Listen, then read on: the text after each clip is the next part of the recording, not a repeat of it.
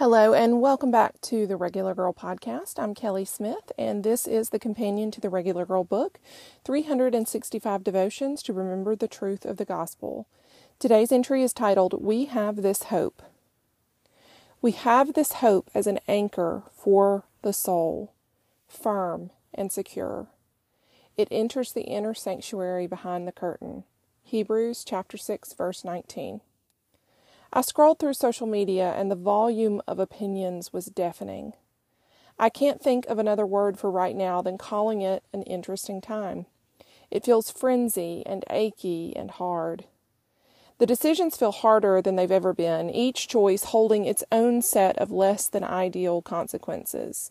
I can almost feel the shift that's up ahead with a new chapter, yet that shift feels less exciting and more exhausting and challenging. This morning's scripture sure is a balm to my soul. Even just reading the first few words, my throat catches and my heart races.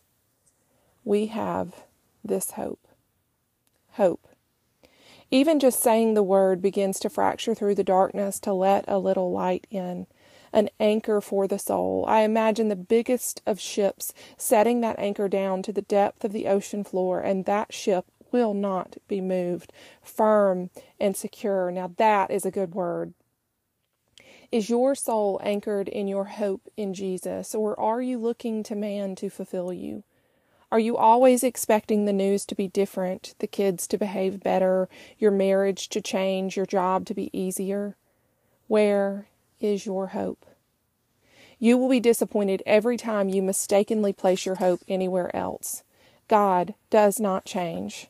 He is not a man that he would lie. He is patient, and his plans are for your good.